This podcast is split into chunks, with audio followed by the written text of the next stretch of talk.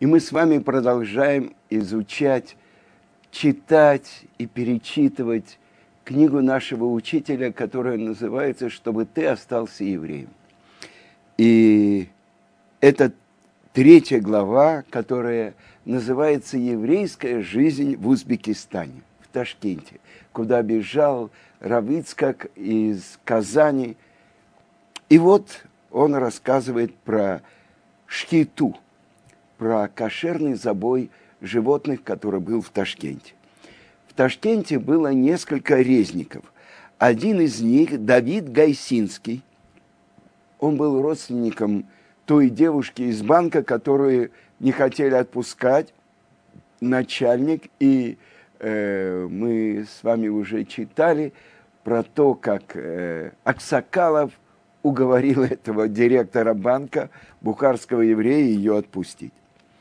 Так вот, вот этот резник Давид Гайсинский был особенно э, добросовестный. Э, по закону нож у человека, который занимается забоем животных, должен быть очень хорошо заточен, строго по правилам. И вот этот резник, Давид, Ребдовид, он не ограничивался собственной проверкой. Каждый раз, когда он шел делать шхиту, он давал двум раввинам проверить свой нож.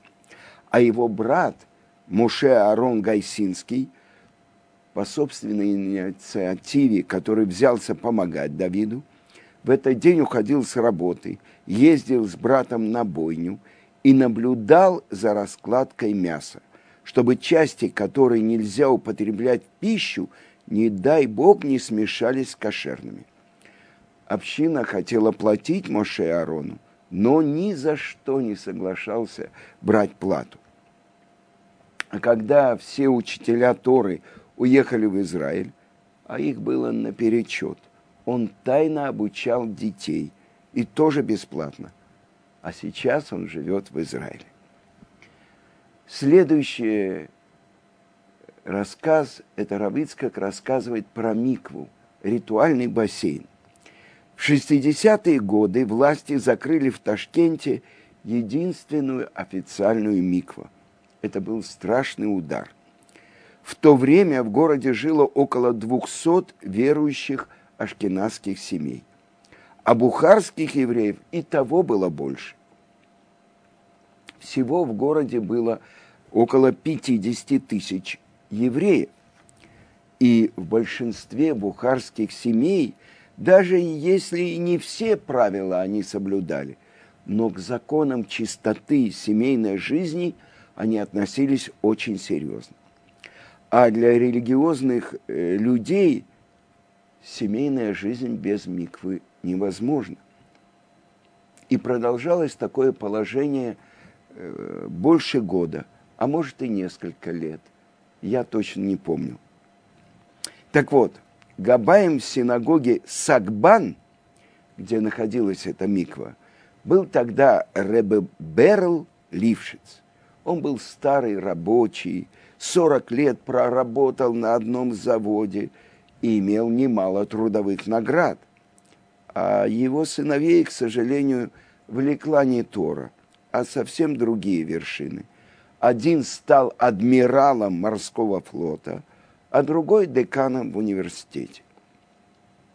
И вот как-то очень умный человек, хабадник Реб Мендел Клейн сказал Лившицу, слушай, Берл, если ты не сумеешь открыть микву, так весь геном ад, а он большой, все семь отделений, будет для тебя мал эти слова так сильно впечатлили Берла, что он начал искать связи, подход к начальству. Попросту говоря, он искал человека, которому можно сунуть, дать взятку. И ему подсказали, что чиновник, который отвечает за религиозные дела в городском управлении, от которого все зависит, он может взять. Когда Реберл пришел к этому чиновнику, он глубоко вздохнул. Твои деньги мне бы очень пригодились, но ничего не могу сделать. Мы не сами закрыли, а это КГБ велело.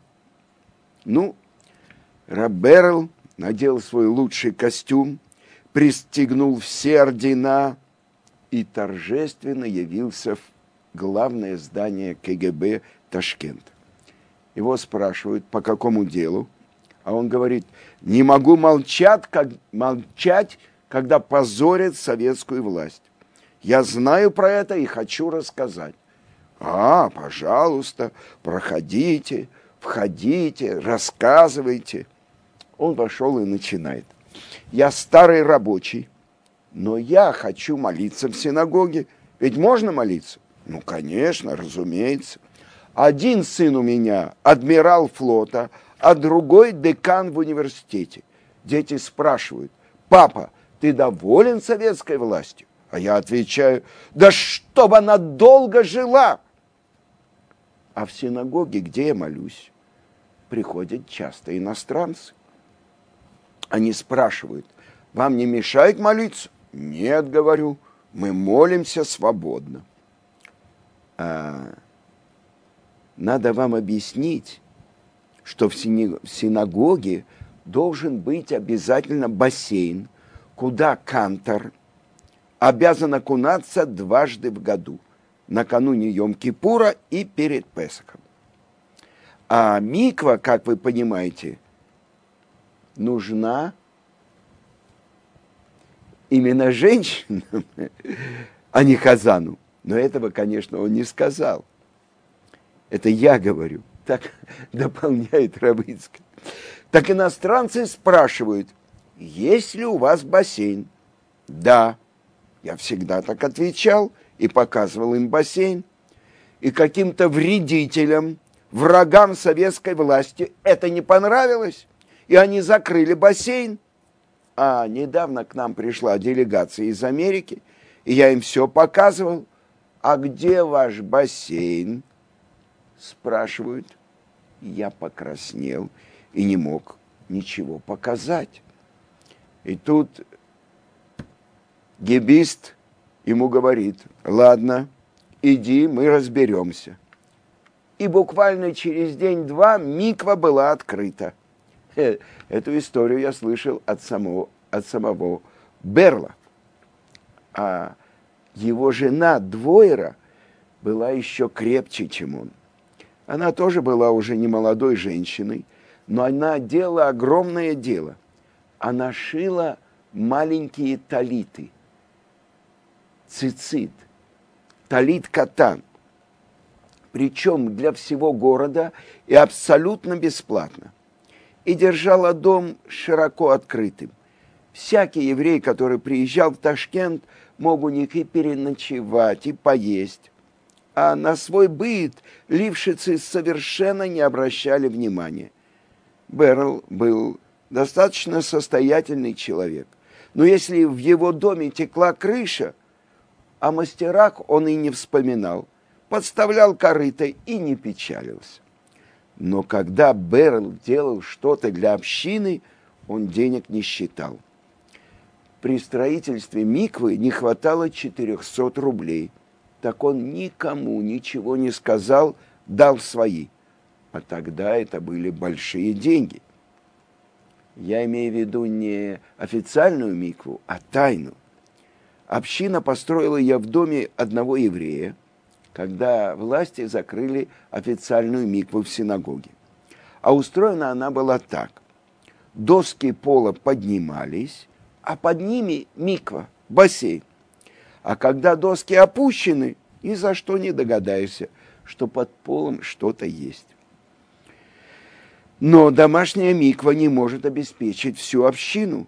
Сюда не каждого пустишь.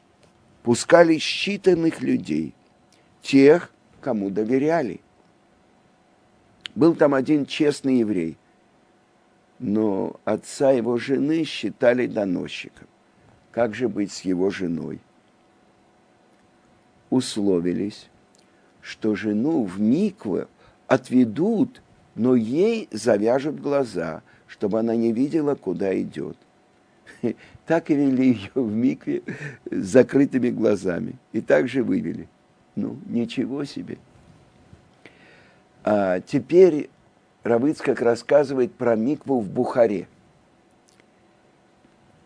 Вы сейчас скажете, что я бресловский хасид. Бресловские хасиды всегда ездят молиться в Умань, на могилу Равнахмана из Бреслова. Я тоже не раз ездил на могилы праведников. Нас долго не выпускали в Израиль. И мы, так называемые отказники, ездили на могилы праведников молиться, чтобы нас выпустили. Но один год я пропустил. Уехал якобы помолиться, а сам отправился в Бухару. Как это получилось? Я расскажу. Пришел как-то ко мне один еврей из Бухары и говорит, что у них в городе власти закрыли микву. И один преподаватель медучилища решил сделать микву у себя дома. Но он не очень был сведущ в Торе, но про Йом-Кипур знал и годовщину смерти своих родителей всегда отмечал, как полагается, Йорцей у этого преподавателя был свой дом.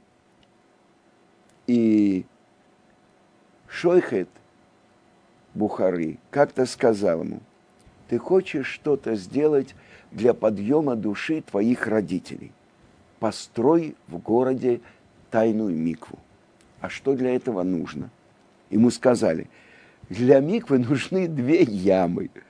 Он сразу взялся за дело вынес из кухни холодильник, буфет и вместе со своим 14-летним сыном и 16-летней дочерью принялись рыть ямы. Э, пригласить кого-то постороннего он боялся. Ну, вырыли две ямы. А что делать дальше, не знает. Я сказал на работе, что еду по делам. Жене, что хочу помолиться на могилах праведников она, благословена ее память, умерла и так и не узнала, что я на самом деле поехал в Бухару. Я считал, что это важнее, чем молиться на могилах праведников. Я уже рассказал, как строил микву у себя в Казани и объяснял, что закон предписывает заполнять меньший бассейн дождевой водой – но в крайнем случае разрешается использовать воду от растаявшего льда. Как и в Казани, я пошел на холодильную фабрику, купил, купил там три кубометра льда, привез, разбил на куски, чтобы быстрее таял, вытирал каждый кусочек тряпкой, чтобы убрать влагу, и клал бассейн. Потом растапливал лед добиваясь нужной нормы воды. Это было в казанском курятнике. Я топил и топил печь, и она обогревала все помещение, а не сам бассейн. А лед все не таял. Делом было между Рошашана и Йом-Кипуром, когда ежедневно читаются слихот, особенные покаянные молитвы. Я даже в миньян не ходил. Сидел безвылазно дома и топил печь день и ночь. Этот хозяин дома, преподаватель медучилища, он почти отчаялся. Но когда норма воды уже была достигнута, я ему сказал, что это миква первосортная, кашер. Вы бы посмотрели, как он танцевал. Он подхватил меня и танцевал долго. Этот простой еврей. Простой еврей – это означает не ученый, не, не, не еврейский мудрец. На идыш это звучит «апошетер ид», а на иврите «амаарец». Ну, как бы переводится «народ земли», народ, которому обещана земля Израиля. Э, ну, на простом языке простолюдин, рядовой из народа. А евреев, которые учат глубоко Тору, и на идыше, на иврите называют Талмит Хахамом. Так вот, этот простой еврей, хоть и не учил Тору, умел радоваться заповедям. Он решил, что позволит пользоваться микве только тем, кому он доверяет. И просил меня повлиять на его жену, чтобы она тоже исполняла эту важную заповедь. Я встретил их потом в Израиле. Они соблюдали все полностью. Это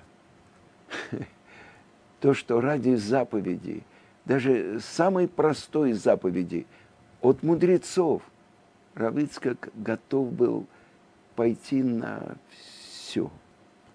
И это я слышал от Гаона Рамойши Шапира, что память о праведнике была благословенна. Те люди, которые в России впитались молоком матери из своего дома, вот эту любовь заповедям, это гирса де инкута, это то, что в детстве человек учит. А Равыцкак, он вырос возле великого мудреца, своего отца, который обучил его всему. И письменной Торе, и Талмуду. Он готовил Равыцкака для особенной роли. Он стал главой поколения Балей Чува из бывшего СССР великая роль.